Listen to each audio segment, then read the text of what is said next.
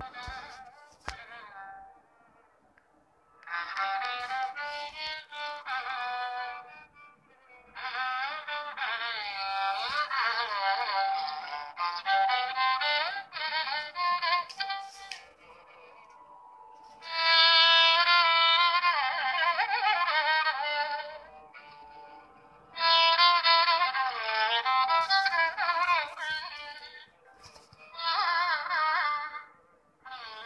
வணக்கம். தினம் வரும் திருக்குறள்.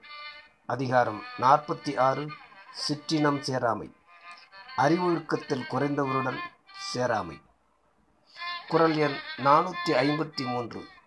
மனத்தானாம் மாந்தர்க்கு உணர்ச்சி இனத்தானாம் இன்னான் எனப்படும் சொல். பொருள் மக்களுக்கு மனத்தின் வளர்ச்சியளவு உணர்வும் வளர்கிறது. ஆனால் ஒருவன் இந்த தன்மையுடையவன் என்று அவனது கூட்டுறவால் அறியப்படுகிறது. விளக்கம். அவர்களுடைய அறிவு அவரவர்கள் மனத்தை சேர்ந்ததுதான் என்றாலும் அவருக்கு பிறர் கொடுக்கும் மதிப்பு அவர் எந்த இனத்தாரோடு நெருங்கி பழகுகின்றாரோ அதை ஒட்டித்தான் உண்டாகும். மனம் நினைக்கிறது பின்னர் செயல் நிகழ்கிறது. மன தூய்மையாக இருந்தால் செயலும் தூய்மையாக இருக்கும். எல்லா இன்ப துன்பங்களுக்கும் மனம்தான் காரணம். மனம் வழி செயல் நிகழும்.